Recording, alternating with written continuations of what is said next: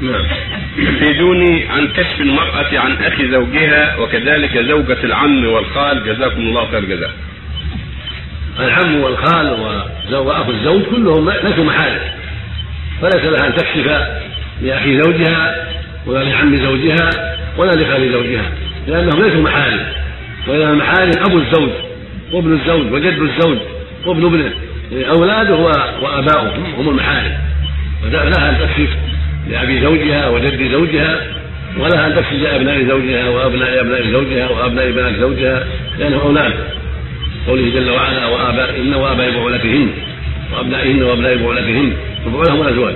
وأما الإخوة إخوة الزوج وأخواله وأعمامه فليسوا محارم ولا يجوز لهم ولا الخلوة بأحد منهم. نعم.